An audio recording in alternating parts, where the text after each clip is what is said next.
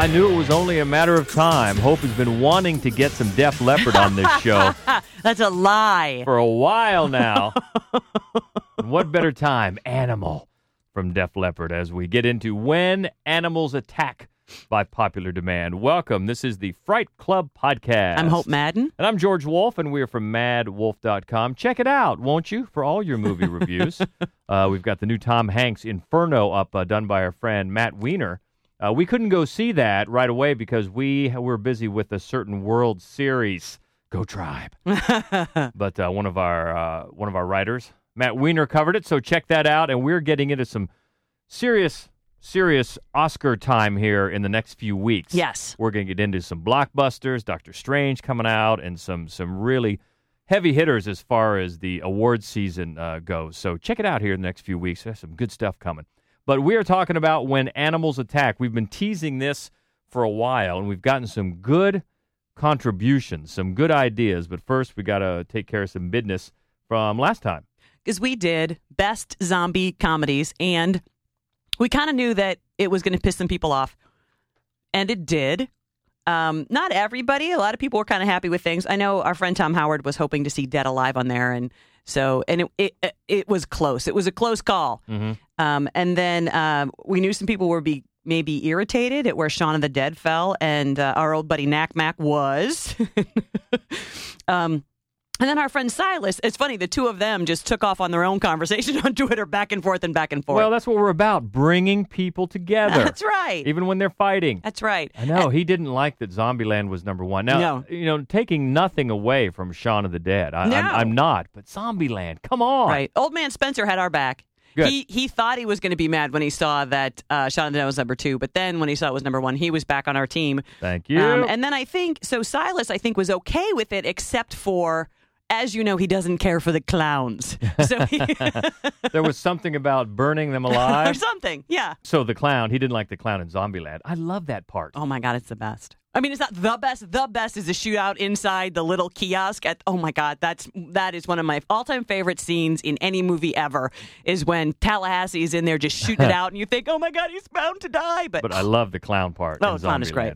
Uh, but it has yeah, it has plenty of great, great scenes And the best great cameo ever. Oh, we spoiled it last time, didn't we, Bill Murray?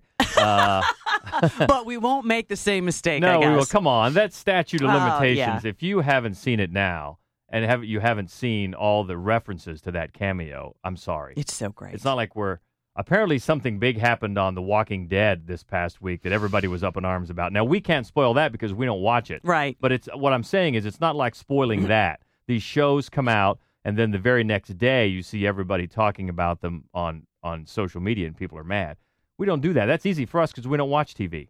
and that's one of the reasons we can't get anybody mad. No. We can't. We, so we have no idea what happened. But enjoy it, won't you? Um, so we do have. We want to get on your calendar the next edition of Fright Club Live, which is coming up here soon. Man, the calendar uh, calendar is just turning. Uh, November the 9th. Yes. It's early this time. It's always the second weekend in a month. So- Second Wednesday. so I'm sorry. It's always the second Wednesday in a month, and this time, November first falls on a uh, Tuesday. On a Tuesday, Yeah. so we're into it quickly. Uh, November 9th, we're going to talk about our favorite weirdos. right. That's great. Yeah, I'm excited about that. That should be a fun countdown. And also, we're going to show the movie May Yeah. by directed by Lucky McKee. Why do I bring that up, George? I have no idea. Name, he retweeted us. name dropper, tweet dropper. That's right.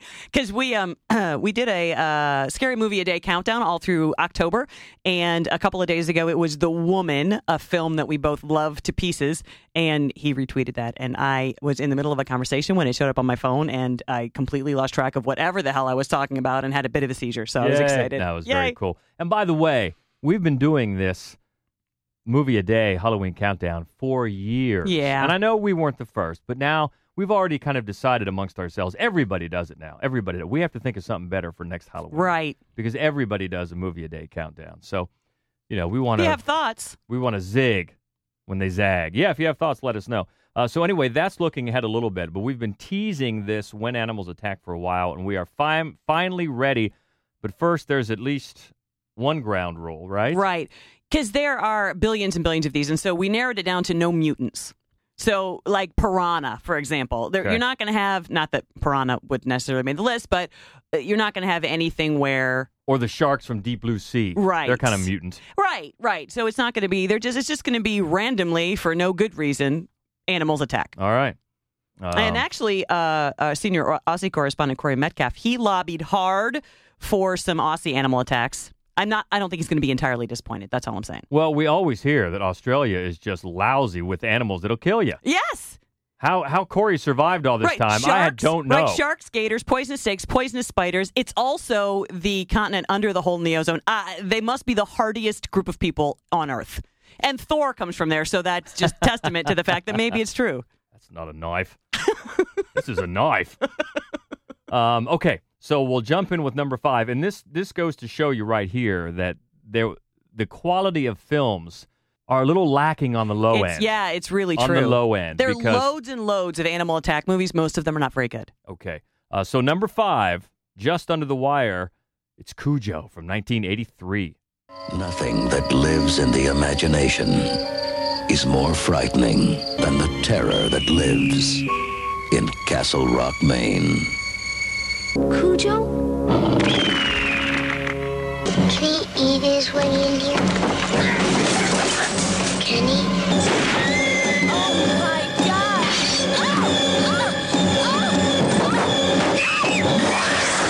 Now there's a new name for terror. Cujo. A Stephen King offering, and one that he has admitted several times that he was into his alcohol addiction at the time, and he really doesn't remember writing this book. Wow. So, but uh, we remember the movie, and um, the animal is a Saint Bernard. and the thing about it is, I know there's editing, and it just doesn't look ferocious. I think that's one of the hard things about uh, dog movies because it doesn't. It, they just are always wagging their tails. you know, it's like dogs love you. Yeah. Well, that's the funny thing because the dogs that they used in this film, they often had to, when they're making it, they often had to tie their tails down because they would enjoy themselves so much, you know, pretending to attack people. That's that's a good point because yeah, especially Saint Bernards, even when they're having fun. Because I have to tell my Saint Bernard story. When I was a kid, we had for a time we had a big Saint Bernard as a pet named Baron. We eventually had to give it away because it was way too big for the city. We gave it to a farmer out on a farm he could run all day. But anyway, Or that's what your parents told you. Happened. that's right. That's right. uh, but I was in grade school, young young grade school, and to to get in my door, I love this story. I had to. I kept a box of uh, dog biscuits outside under a bush because when I came in, he was on a chain, and I had to throw a dog biscuit out in the yard so he would go chase it so I can get into my door. because you could run before he came and Yeah, attacked you, yeah, because- Dino Fred Flintstone style. Exactly, and he would just knock me down and lick me. Of course, he had no, you know, no evil, uh, you know, no evil ambitions. wasn't going to bite me, but the thing was huge, just a huge, big dog. So I had to try to outsmart him to get in. But yeah, much too big for the city. We gave him away. Everything was fine. I believe the story my parents told me. uh, but anyway, so yeah, that was the case here. They just don't look ferocious. They try to put you know some fake blood around their around their mouths and everything and you can always you can tell now in watching it all this quick editing to get out of the way before it looks like he's overly friendly but you know they create that tension i guess when they're stuck in the car uh, and have and in between the house and the car is of course the dog breaking the windows trying to get in but uh, there's a reason why it's number five and i would say it probably barely made the list It it did actually. There was another film uh, called Burning Bright, which is about a tiger. oh meatloaf Meatloaf is in that, and and um, I always kind of liked that. I always kind of had a soft spot for that one, and so I was really back and forth with that. And it's funny we talked about this uh, with our friends who are also listeners, Charlie and Megan. And if I recall correctly, there were some beers being being had at the time. what I know, and but I think that they were both against having Cujo on this list, so I apologize for that. But Mm-hmm. yeah uh, i kind of enjoyed burning bright in a b movie kind of way exactly. Yeah, it's uh, yeah the tiger. It it, it, it uh, the whole premise was kind of ridiculous, but then it kind of grew on you after Yeah. a while. There's a tiger in this house. Yeah. What's and up there, with that? There are some sort of really cool, creepy shots but it's wildly unbelievable. But the the supporting cast is great. The lead uh, is not is not You know, years later, The Hangover showed us how a tiger in the house can be fun. right exactly. but uh, Burning Bright, not so fun. Um, an interesting one interesting thing, thing about Cujo is that character. There's a character of Sheriff Bannerman. yeah, Also appears in the Dead Zone. Mm. Uh, it, the, the the original novel functions as an indirect sequel, as the killer is mentioned several times and may have possessed Cujo. Now that's something we could talk. We could rely on our Stephen King correspondent and expert Nakmak to to confirm. right. But that is the story anyway. There's an indirect sequel, maybe link between the two books. I do think though. Well, so Dee Wallace is the star, and she's she's a very reliable um, actor in in horror films, and she's stuck in the car with her son, uh, who would go on to be on who who's the boss? Who's the boss? Yeah. Right, Daniel Pintauro. But um, and he has he's having an asthma attack, so she needs to get out of the car to get his asthma medicine. So there there is. Um, you know, there's a very there's a decent amount of claustrophobic tension that's generated in the film that I, I appreciate. And her clothes, what is she wearing? It's like she walked out of Little House on the Prairie the whole time. I'm like, do Ma- people dress like that? Maybe that's why the dog is mad in the first place. Don't know. But Cujo comes in at number five from 1983. And we move from dogs to Crocs from 2007. It's Rogue from Down Under. I'm supposed to catch a boat cruise from here. I'm a travel writer for a magazine. The saltwater crocodile is probably the most dangerous member of the crocodilian family. So they can swim underwater at up to 20 miles an hour without making a ripple on the surface. And they can burst out to attack with incredible speed.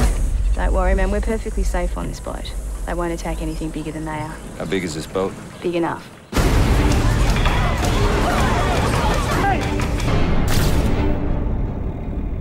Yeah, so there. Corey ought to be happy with That's this one. right, Got a that's right. It's for you, Corey. Australian flavor with the giant croc. And you can, I mean, there are a bunch of crocodile movies, including and or an alligator movies. It's, it's funny because uh, what's interesting, one of the things about Cujo is that the director Lewis Teague also directed Alligator. You know the one where they they flush an alligator down the sewer and then it grows to enormous size, which is written by John Sayles. Weirdly enough, sewers. right? So there are a lot of crocodile slash alligator movies, and there's another Australian one because they're just again lousy with gators. Uh, Crocs, I suppose they're lousy with Crocs. Um, it, Black Water, which was which was a close Mm-hmm. The same year. Yeah, um, it's it's good, but it's not as good, I think, and and uh, pro- probably because Greg McLean, who did Wolf Creek, Yeah. which we love, And he- John Jarratt is in this. Yes, he He's is in, in, Rogue. This. He is in this, and a very, very, very different character. Um, uh, uh, you want to smack him the entire time, and you feel like you could get away with smacking this character. The not so much uh, No. Wolf Creek, No, no.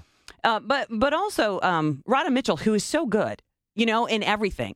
Yeah, she's reliably good, but not one of those people that gets a lot of attention. She's just Right. quietly solid in, Yes. in almost everything. Yeah. And she's the, the tour guide. She is. She is. And she's kind of, you know, reluctantly convinced to take the off the beaten path on this river tour. And they they get stuck and they have to um, you know, their their raft gets bumped, gets ruined, and they have to take shelter on this like mud island that obviously is not gonna last for too much longer. And it's a rogue gator. Croc. Croc. Must be a croc. I'm sorry I keep saying that. The thing about so many of these movies is that they're stupid. Is that they're badly written and the behavior is ridiculous and I you really don't find that here. They're they're the characters sometimes they do feel familiar in a film like this but but they're really well performed. And well, the lead guy from from TV, I think Michael Vartan, Yeah, yeah, yeah. he's kind of bland. he's pretty weak. yeah. But uh, but you love John Jarratt and Yeah. Radha Mitchell. And I love that this movie falls under the, the blanket of Ozploitation. I love that. Maybe Corey can confirm that, but Ozploitation. I also think that the the animal look good, which is another thing that is relatively uncommon Yeah. in this kind of a movie. Yeah, that's true. That's true. Uh, Croc, uh, Rogue Croc from 2007. Ozploitation that comes in at number four, and we're staying in the water uh, for 2003. Our number three, when animals attack open water. Daniel, where's the boat? That's a good question. As we are stuck in the middle of the ocean. Oh God! this can't be happening. Oh my God! Go. Oh. Oh. Susan! Susan!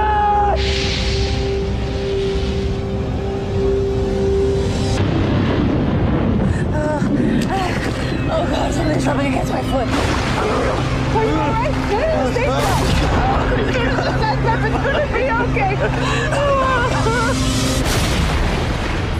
We we screened this movie. I, I wrote a review for this film, and we screened this movie right before we went on vacation, and we we dive.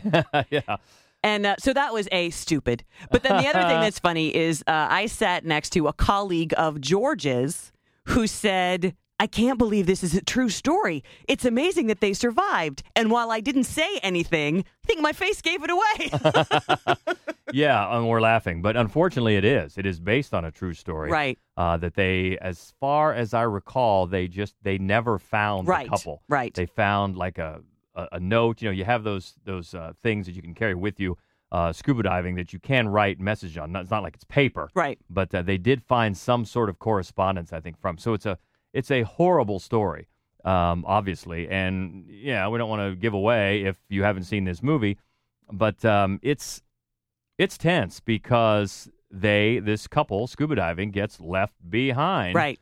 By and it makes it the movie does make it plausible. And I, mean, think incredibly so. you know, when we go scuba diving, we we go. We haven't really been on any huge boats no, where you have like so lots many of people tourists now. but they always call your name and you have to answer back hey here and and they do this on this boat and they do make it seem plausible They do. how they don't know that they're not on the boat Right. so um especially since we we do dive that make it with okay yeah that that doesn't seem really crazy but anyway they get lo- lo- they get left behind and obviously you know what's going to come calling sharks Yeah, I, I think um, one of the things that makes this film it's really powerful film, and I think it is the authenticity that that makes it so powerful. The two performances, they you know they just play a married couple, and they seem like a married couple. They very definitely do, and um and it's it's a really simple, very streamlined storyline. But also, so Chris Kentis wrote and directed it, and he hasn't gone on to. to I, I really expected more from him after this film because not only are the performances great, not only, you know, is the story very taut, but the way he frames things is just brilliant. Yeah. And there's one particular shot, you know, and uh, where you know she feels something and she's not sure what it is, and she's she's actually panicked because she can't quite find her husband. She's looking around, but while she's panicked and looking around, the camera turns and moves up and up and up, and all you can see under her are just these massive forms, Yeah. all of these sharks underneath of her. So what happens? Obviously, nobody's going to take you scuba diving in shark-infested waters, but when the boat leaves and you start drifting, Mm-hmm. you know, it's.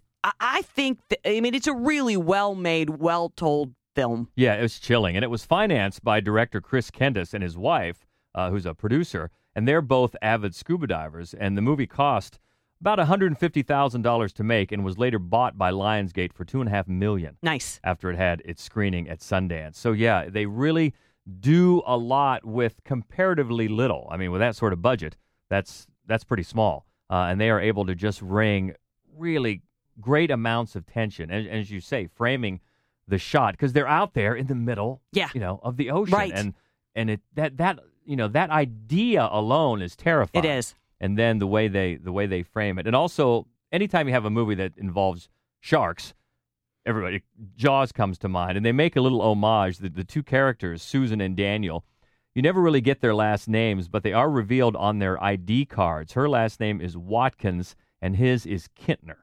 Now, And- Kintner, I remember. Kintner, Alex Kintner, the boy in Jaws, and Watkins, Chrissy Watkins, is the girl at the very beginning Ah. of Jaws. So you know, nice little homage there. They know what you know what area they're in anytime you, you do a shark movie. But this one is very unlike Jaws, um, but yet it's yeah, it's just primally chilling. and and and never heavy-handed.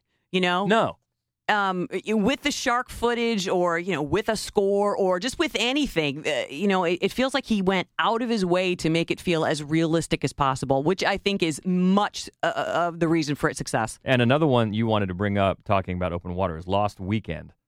Well, I just, you know, it was the same idea, like a getaway, you know, a couple's getaway. And so last weekend, another exploitation, but from back in the day, which I don't love, to be honest with you. And uh, one of the reasons I want to bring it up is because I think a, lo- a lot, it shows up on a lot of lists. It's like a swingers couples retreat kind of a situation. Yeah, baby. You know, and, and especially back in the day, swingers don't fare well in um, horror films. And like all of the animals attack. And it's just, and then they remade it not too long ago. And uh, as is generally the case, the remake is worse.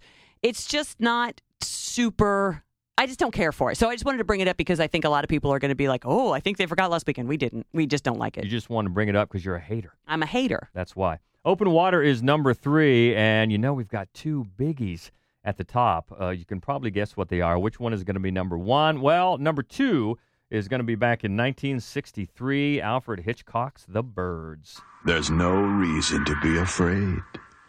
Birds are not aggressive creatures, miss. They bring beauty into the world. That might be true for one bird, but thousands of birds? That's a different story.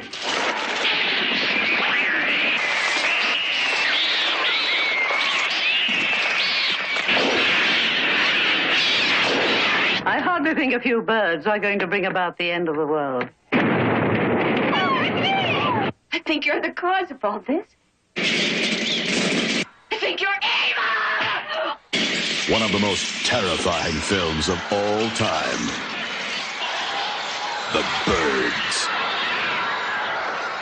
A classic from Hitchcock and Tippi Hedren, uh, who we got to meet, We did. and you got a picture with her, and she's holding up a fake bird Yep. over your head at uh, at Horror Hound back. Oh, that's been five or so years yeah. ago.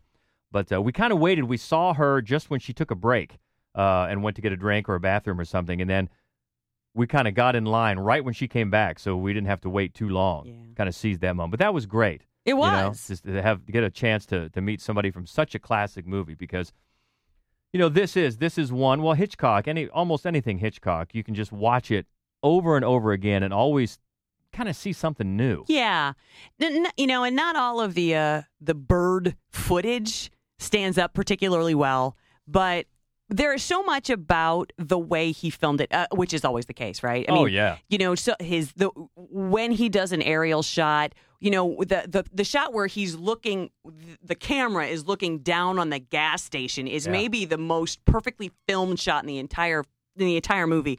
But there's just so much weirdness going on with the. If you just take the birds out of it, what's going on with the characters?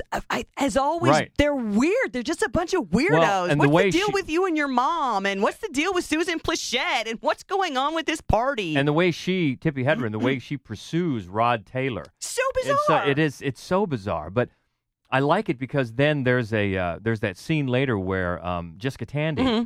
is just yelling that it's her fault. You know, she's evil. Oh no, it wasn't Jessica Tandy. That it was the other old lady uh, who's yelling. You know, it's your fault. You're evil. And it's Jessica Tandy. that yells at that. I didn't think it was her, but I know she's in the movie, obviously. But anyway, you know, kind of draws that subtle parallel between what this woman is Right. doing So with she's- Rod right, Taylor. Right. She's the outsider and she's Yeah. come in Yeah. and she's sort of tainted this little, you know, Yeah. idyllic community right at the same time that these birds have come in and, Yeah. and they're also wreaking havoc. Yeah, it's weird. Uh, between the character, like you say, between the characters and what they're doing at the same time these birds are attacking, which is, you know, just the idea is kind of, I, I'm is kind of weird to be scared of. I know you're scared of birds. I am afraid of birds. but birds are not, you know, they're not going to come off the top of your head to think, ooh, what what savage animal can I make a movie about? And as we've talked about before, when we talk about, uh, was it Don't Look Now? That was based on a Daphne du Maurier Mhm. story. Mhm. Uh, this was too. Uh, the Birds was a story that she wrote, but I guess Hitchcock changed it. Or his wife. quite a bit, or his wife, yeah, changed it quite a bit. But that's uh, she wrote the original core story, and there were different endings uh, considered. In fact, one of them that was considered was to have showed the Golden Gate Bridge at the very end, just completely covered by birds. That would have been cool. a little freaky there. Yeah. Huh? But um, so I don't know which one. I haven't read the, the original short story, so I don't know exactly how uh, ended. But uh, that would be that would have been an interesting one. That- Mhm. that's almost on the order of Planet of the Apes. Yes. I think wouldn't it have been. Mhm. Yeah, but uh, it's Or a zombie movie. And Yeah. the thing about it is, Birds is a zombie movie. It's just that they've replaced zombies with birds. I mean, anything that has a swarm of something that's Mm-hmm. after you and you have to hole up inside of a house, you know, it's it's very much along those lines. And I am afraid of birds. I'm terrified of birds. and and it's it's nothing that's rational, but they're just going to like swoop down at you. They've got sharp claws and beaks and they're they're filthy and creepy as shit. I hate birds. Uh, well, but but it's another a testament to filmmaking that you can make a movie about birds so terrifying. Mm-hmm. it is. It's true. and you always have to think, okay, how how did they handle that? And admittedly, by today's standards, some of the shots Mm-hmm. look a little hokey, but you know, consider it was 1963. But Rod Taylor uh, has claimed that the seagulls that they did use, the live seagulls they used, were fed a mixture of wheat and whiskey just to get just to get them to stand around so much. feed them wheat and feed them whiskey, and then the sound. Um, they used the sound of reel-to-reel tape being run backward and forward over and over to help create this the sound of the birds squawking. Mm. That did sound a little weird. It did. It did. You know, speaking of weird, I think in retrospect, my favorite scene has nothing to do with actual birds. It's at the birthday party, right? And Rod and Tippi in there, she's in her heels. They're carrying martini glasses and they just climb this rugged, rocky cliff to look out Yeah. and drink a martini in the wind and then turn around and, oh, I can't have one more. I'm driving back tonight. Glug, glug, glug, glug, glug. and I've, I've climbed this rocky path in my high heels with my martini glass. It was, it's just, the movie is just bizarre. I just I really like, in addition to the shots of just the the attacks from the birds, I just as you alluded to, I just really like the juxtaposition between the attacking birds and the weird actions of the characters. Right. It's this it's very something socially. There's there's just some something not right about everybody. Right. You know, just as there's not right about these birds, and it you know it's it's a movie. Any like we said, anytime you talk about Hitchcock, you can break it down in so many different ways about how brilliantly he he produced and presented a story. But this is one of them. And incidentally, it was first aired. This was first aired on TV in the USA in 1968, and it was at that time it was the highest rated film shown on TV, and it wasn't broken until they showed Love Story in 1972. But this got the huge number five years after it hit the theaters. One of the another off-brand movie I wanted to bring up though because there is a parallel here. Tippi Hedren um, and her daughter Melanie Griffith starred in uh, Noel Marshall's Roar, which is horrible but infamous because they used real wild animals and loads of Yeah. the crew and, and actors were injured. The animals were not injured, but loads of the people who were hired to work in the film were injured by these animals. It's a wild film. It's not a good movie by any stretch of the imagination, but if you just get the chance, have a look because it is a freak show. Yeah, it really is. And that one, they they released that a few years ago, just to a, a certain Yeah, certain yeah. big screen showings, Mhm. and I know they had it here, and it did. It caused caused a ruckus when it came out, Right. Because yeah, these wild lions, right? You know, walking around out and the people hanging by the pool, it's crazy. It's nuts. Yeah, and that is uh, the Birds, number two from 1963. So you know, number one when animals attack has got to be Jaws. There is a creature alive today who has survived millions of years of evolution. It is as if God created the devil and gave him jaws.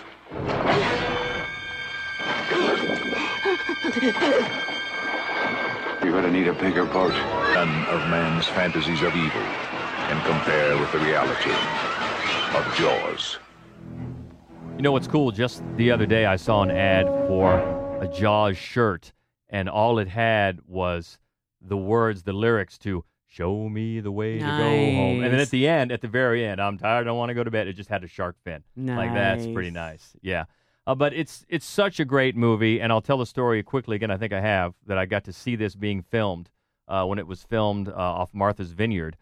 We were vacationing. We went to uh, Joe Namath had a football camp at Nichols College right up there, uh, off right off of Martha's Vineyard. And when we went over to Martha's Vineyard, we saw these people walking around with these Jaws T-shirts on, and we were aware of the book, and uh, we quickly learned that they were filming the movie. And it's not like we saw them filming scenes, but we saw like the the setups out in the water, like the scaffold. We could see. So you stood there on the shore and you could see them. There, you couldn't really make out much movement, but um, I'll claim that I saw it being filmed. So, so there you go. And then because of that, we wanted to make sure we saw it the very first day it came out in theaters. Um, and of course, it was. It's still looked at today as probably the first blockbuster, Right. The first summer blockbuster because it set all sorts of box office records. But so no one had seen it. Hardly anybody had seen it. And I just remember when that head rolled out of the boat. I the guy behind me, I got his popcorn and, and some of his drink all over the back of my head. Uh, and who could blame him? Because that got me too. Yeah. What and just one of many classic, classic shots in this movie. It's another one. I've seen this movie probably 30 times. and I'll watch it again tonight if it's on. It's so good. It is one of those movies that it's on TV all the time, and it doesn't matter where you come in or how late it is. It's like, oh, Jaws is on, and you just watch the rest of it. It's, you know, it's very nearly a perfect film. A lot of people don't consider it a horror movie, um, and uh, I, I, you know, I think, and I can see that argument, but it's it's definitely a creature feature. Oh yeah. Um, and and I think between well, here's the thing. It's terrifying. It scared Yeah. everybody who watched it. It is a terrifying movie, and it made people afraid to go in the ocean. and it does so many things right. In fact, we a lot of times when we're talking about movies, probably on this podcast and many other times, it's a classic example of less is more. Absolutely. They wait so long to give you any good look at the shark, and it just works so well. Yeah, it does. It builds that tension. Of course, the score is fantastic. It's epic. uh, you know, the editing is what's one of the best editing jobs you're going to find. I mean, when it first came out, because Spielberg was so young at the time, I think 27, uh, a lot of people kind of wink, wink, nudge, nudge gave his editor, Verna Fields, well, she should be, you know, co-director of this. Of course, we didn't know what, you know, Spielberg had in store, but at the time he was looked at as kind of a bratty young filmmaker, Yeah. and here he is. What's this guy doing? But just such a great, great piece of filmmaking, and it's another case where the the movie improves on the book so much because I did read the book before seeing the movie, and the ending, even though it's implausible, whatever, as a as a movie goes, the ending in the movie is so much better because in the book the shark just gets tired and dies. That's it. Yawn. Yawn, and he blows it up. Smile, you son of a bitch. That's awesome. It is. And the, the you know, the trio, they're just so perfect.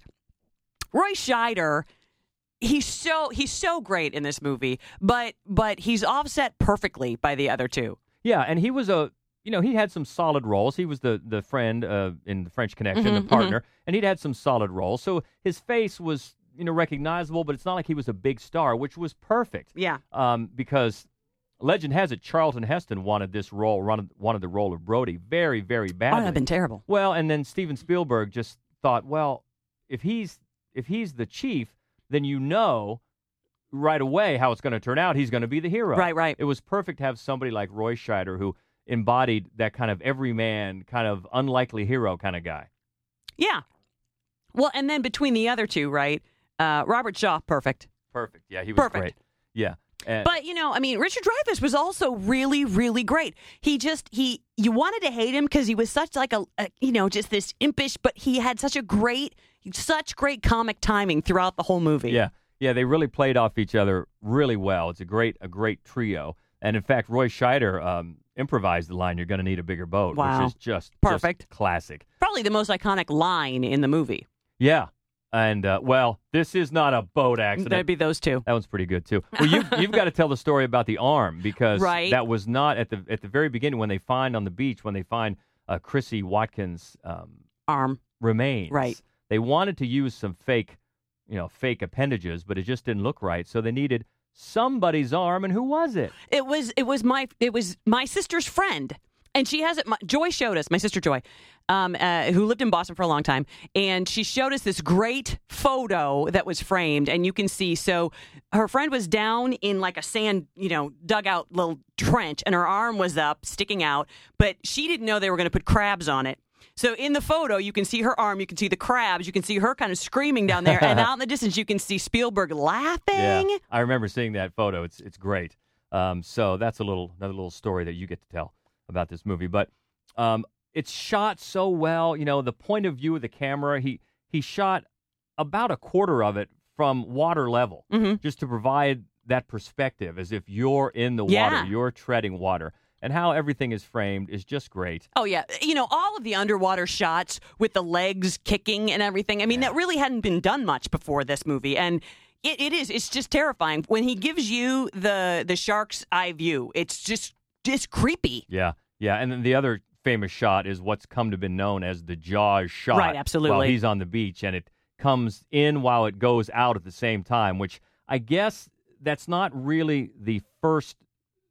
A lot of historians point to the shot that was used in Truffaut's Fahrenheit 451, Sure. which is very, very similar and probably the first instance of this kind of shot, and it's been used several times since then. But boy, it creates such a fantastic effect because you realize at the time it it, it drives home the point that he knows he should have closed the beach. Mm-hmm. So it's like, oh no, just what I've been terrified of has happened, and I'm to blame because I could have stopped this. And you get that in the way it goes in, but it goes out. Right. And that's a weird way to describe it, but uh, it works so well, not on a on a scary level, but on a character level, Yeah. character level as well. And I, you know, I think that's one of the reasons that that Scheider was so perfect for this because, you know, he was so human. You know, he was he had these weaknesses and and he was conflicted and and and so then this drive to do the right thing sort of takes over. But again, it's never heavy handed. He his performance is just outstanding. Yeah, uh, every everything about it. It's hard to find any weaknesses in the film, and you're right. I think it's just been I don't know a few months ago when it was on, and I just left it on. We're going to Yep. watch it again. Yep. You can't help it. The only thing wrong with that is when commercials come in uh, and interrupt it because man, because we this past July fourth, you saw it for the first time ever. I'd never on, the big, a big screen, on the big screen. I'd never seen it on a big screen before. Yep, and uh, yeah, it holds up. And I'd always wanted to, right? Because it's a scary movie, and because you know the idea of seeing of being like overcome by the size of the shark. Yeah. you know, uh, it yeah, it, it was. I loved it. Yeah, I'm glad we did that because so many theaters now have started to show it every July 4th Right. because it's based around July 4th holiday weekend. But uh, yeah, I hadn't seen it on the big screen in years, and I'm so glad I did. Mhm. I think that was the last movie my dad may have seen in the theater. when I was a kid, I wanted to go see it so many times, and he went with me one time, and he was amused by it. And that, that might have been the very last movie he ever saw in the theater. But uh, it's so good, and that is why it's number one on our When Animals Attack countdown. Hard to argue with that, but if you want to, here we are on Twitter is a is a fun way as we bring people together to argue. Uh, we're at Mad Wolf, M A D D W O L F. Also, uh, Mad Wolf Columbus on Facebook. And as I said, mark it down if you're in the Central Ohio Columbus area. We would love to see you at the Gateway Film Center on High Street in Columbus, November the 9th for Fright Club Live. We're going to talk about our favorite weirdos. I'm looking forward to that one. And uh, we're going to see May. It should be awesome. It should be great. It's such a good movie. And what else we got coming as for the topics for the next few weeks? I know you're also I know you're working on the next 12 months of movies for our Fright Club Live, so we don't want to spill that yet, but just say that there's some goodies coming. Oh, there are. Yeah, I was very excited to do it. It took me a lot longer than I expected because I started off with a pool of like 30 and then I had to like pare it down. And I tried not to make the same mistake I made this year of having Martyrs and Eden Lake back to back because it, it that they're very punishing. So I'm doing a better job of alternating. If I'm going to punish you one month, then maybe a zombie comedy the next month or something like that. And I might even get to pick one Mm. in the next 12 months, right? Maybe? Mm. Maybe? Mhm. All right, so we look forward to it. Uh, get in touch. Um, as I said, maddwolf.com, uh, madwolf on Twitter, and tell us what you think of When Animals Attack. And if you have any recommendations, any favorite weirdos, Yeah, we let us love, know. love to hear from you. So uh, until then, um, this is the Fright Club podcast. I'm George Wolf. I'm Hope Madden. And stay frightful, my friends. Go Tribe. Woo!